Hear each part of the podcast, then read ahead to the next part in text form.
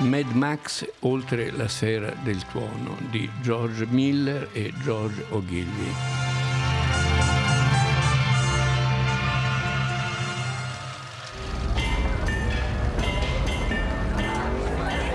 Acqua purissima, senza conservanti!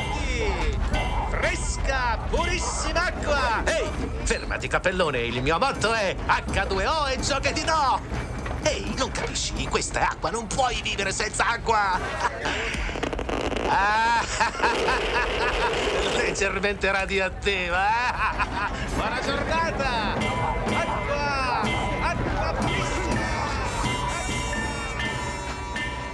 È un film del 1985, è probabilmente eh, uno dei film di fantascienza più deliranti, più visionari, più infantili da certi punti di vista, più fiabeschi che siano stati fatti. Nel 68 c'era stato Kubrick con 2001, Odissea nello spazio, che aveva nobilitato il genere facendone no, uno dei capolavori della storia del cinema. Ora con Mad Max invece si ritorna all'elemento originario della fantascienza, è quello della fiaba di fatto è quello della fiaba, immaginare mondi futuri, mondi diversi, eh, viaggi nel tempo, eccetera, eccetera. Però la fantascienza è anche un genere alto del Novecento, ma mh, mm, di questo Mad Max non se ne preoccupa. Mad Max è un gioco. Mad Max è un film eh, d'avventura pura e è questa la sua vera forza. Mm, è un film che a me personalmente piace tantissimo, l'ho visto più di una volta e lo apprezzo moltissimo, è un po' un unicum. È un unicum anche nella storia del cinema australiano, perché la cosa bizzarra è che è un film australiano, l'Australia a parte Picnic, Hanging Rock, non aveva dato grandi, grandi cinema e ha continuato a non dare grandi cinema, però ha avuto se non altro questo regista George Miller che ha fatto dei film interessanti e, e, e che ha, fatto, ha, inventato questa serie di Mad Max. All'inizio si chiamavano Interceptor, e c'è un Interceptor 1 e un Interceptor 2 sempre con Mel Gibson protagonista, eh, che è già Mad Max, che però hanno il primo una storia quasi eh, realistica. È un poliziotto a cui ammazzano la moglie, si incavola e, e diventa Mad Max, diventa una specie di, di anarchico pellegrino di quelli che a, a, suo modo cerca di fare giustizia, diventa un personaggio un po' eh, tradizionale, un po' da letteratura dell'Ottocento, anche da fumetto, diciamo pure. Mad Max è bello anche perché è un, un immenso fumetto, è il fumetto portato al cinema nel modo più libero possibile. Guarda, uomo, tutto questo l'ho costruito io. Qui c'era solo merda e sangue. Dove c'era il deserto, ora sorge una città. C'erano furti e prevaricazioni. Dove c'era la disperazione, ora c'è la speranza. C'è la civiltà. E farò qualsiasi cosa per conservarla. Ma per farlo bisogna uccidere un uomo. Che cosa mi dici? Che cosa mi dai? Ti rifornisco di tutto. Macchine, animali, carburante se vuoi. È un'offerta generosa. Perché io ai guerrieri armi? Basta che tu dia un ordine. Stiamo facendo troppe domande qui. Non si tratta di un nemico, è uno di famiglia. Ah, capisco. Civiltà. Allora rispondi, accetti l'offerta? Devi dire solo sì o no. Ah. Primo, nessuno qui deve sapere che lavori per Auntie. Lo uccidi, te ne vai. Secondo, è un incontro leale. Terzo, è all'ultimo sangue. Chi è la preda?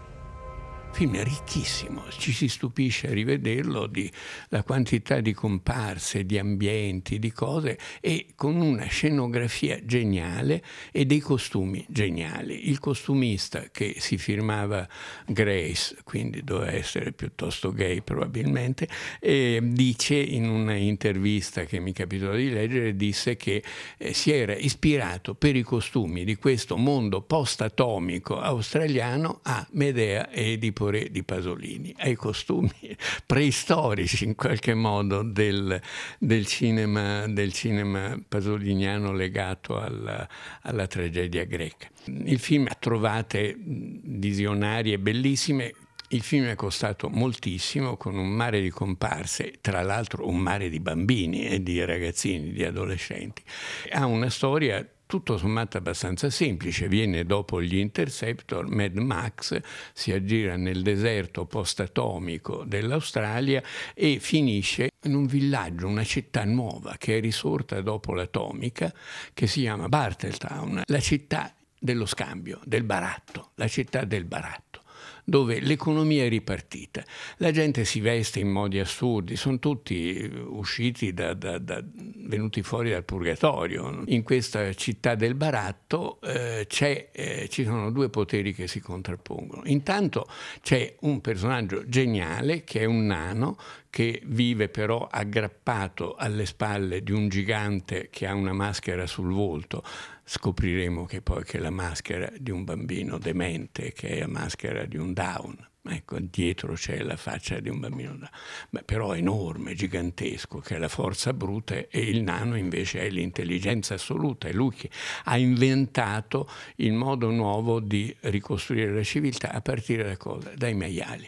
La merda dei maiali come carburante eh, lavorazioni embrionali non certamente raffinate, senza le macchine. Le macchine rinascono a partire da, dal concreto e però ci sono due poteri in questa città. In alto la parte più visibile della città dove c'è lo scambio, dove arrivano quelli da villaggi che rinascono altrove, eccetera, e ci sono i bordelli, c'è insomma, tutto a livelli di sopravvivenza volgare e qui dom- domina Tina Turner, la grande cantante Tina Turner che è la padrona del luogo grazie alla sua alleanza e alla devozione che gli mm, gli, esprimono il nano e il gigante, la figura unica del nano sul gigante, eh, che tengono loro l'intelligenza e la forza bruta in qualche modo. Lo chiamiamo Underworld.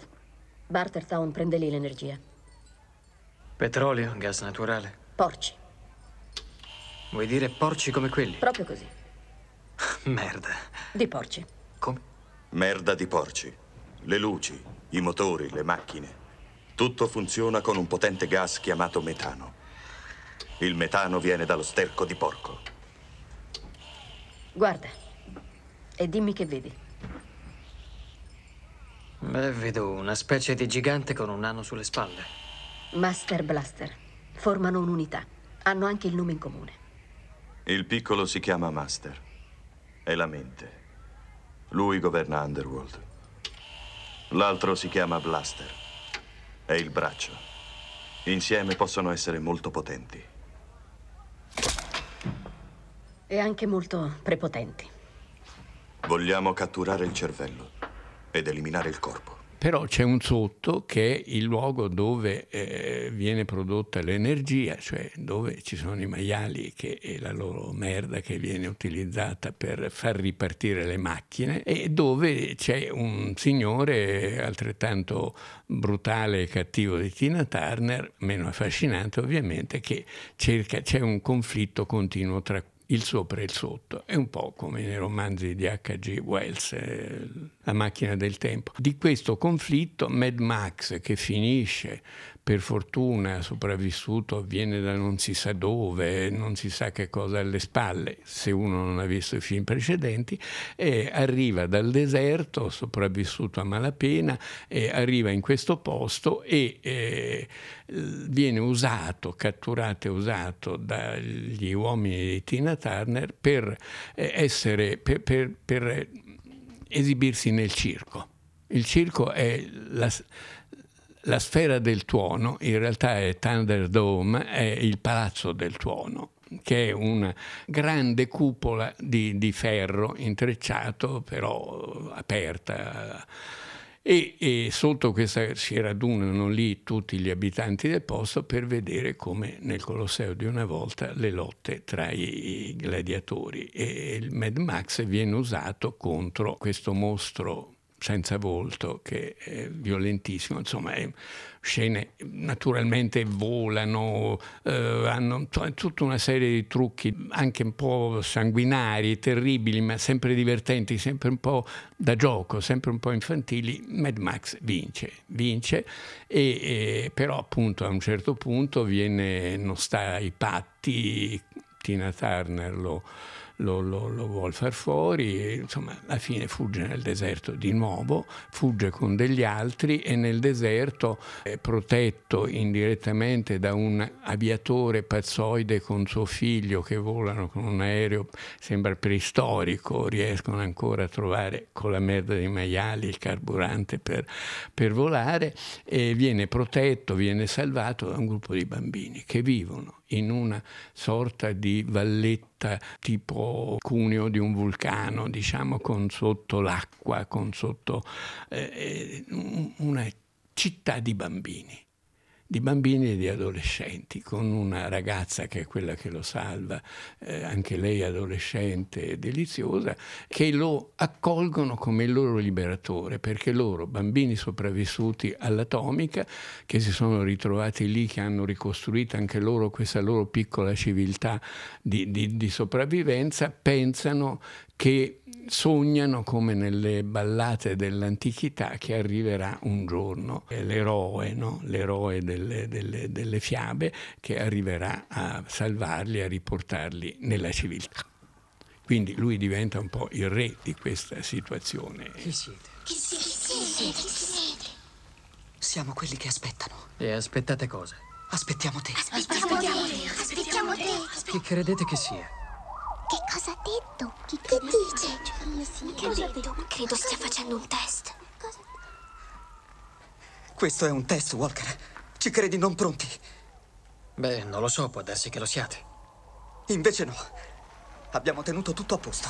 Tutto segnato, tutto registrato, memorizzato. Tu aspetta e tu vedi.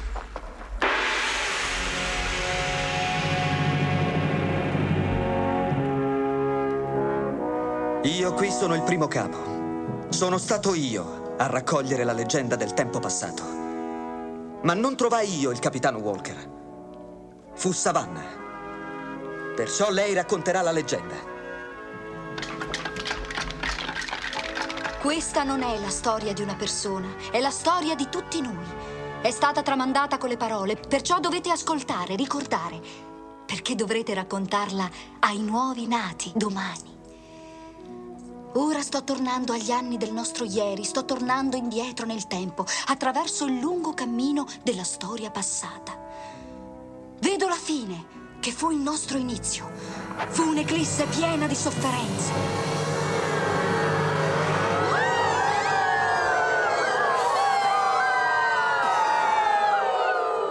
E da questa nascemmo noi, dalla polvere e da un tempo di grande paura. C'era l'inverno più freddo e Madre Morte inseguiva tutti, ma uno non riuscì a catturarlo. Era il capitano Walker. Lui prese un gruppo di gente, chiamò il vento e volò lontano nel cielo. Così loro lasciarono la loro famiglia, dissero addio alle alte case. Ciao! E quello che era rimasto del loro sapere lo lasciarono là. Qualcuno ha detto che il vento è finito improvvisamente altri che una tribù chiamata Turbolenza ha fatto cadere la nave del cielo. siamo ancora ai due terzi del film e succedono ancora tante altre di cose, fino a un finale che è il ritorno alla città dello, del baratto e che è la vittoria su Tina Turner, eccetera, e che è la speranza di un mondo nuovo. I bambini devono fuggire di nuovo perché Tina Turner c'è una battaglia finale, come nelle fiabe, insomma. Tina Turner è più forte, li fa inseguire da un mare di macchine, anche qui una delle invenzioni più belle del cinema di fantascienza, proprio da fumetto, di macchine costruite con rottami di altre macchine. Ci sono anche delle rotaie, insomma c'è un inseguimento tra queste macchine folli, deliranti, una diversa dall'altra, fatte tutte di avanzi, di pezzi, una specie di barocco post-atomico, ecco, c'è questa grande battaglia finale che viene per fortuna vinta da Mad Max, il quale però lascia i bambini al loro destino e continua il suo viaggio nel deserto. Il finale è un po', se vuoi, un pochino convenzionale, perché i bambini cosa vogliono? Vogliono tornare alle origini, vogliono la civiltà com'era, come quella in cui erano nati no? con i loro genitori, di genitori non si parla mai, sono assolutamente autonomi oramai, no? sono un'altra famiglia di tipo nuovo utopico, però sognano ancora la città, sognano che si possa ricostruire il mondo di una volta.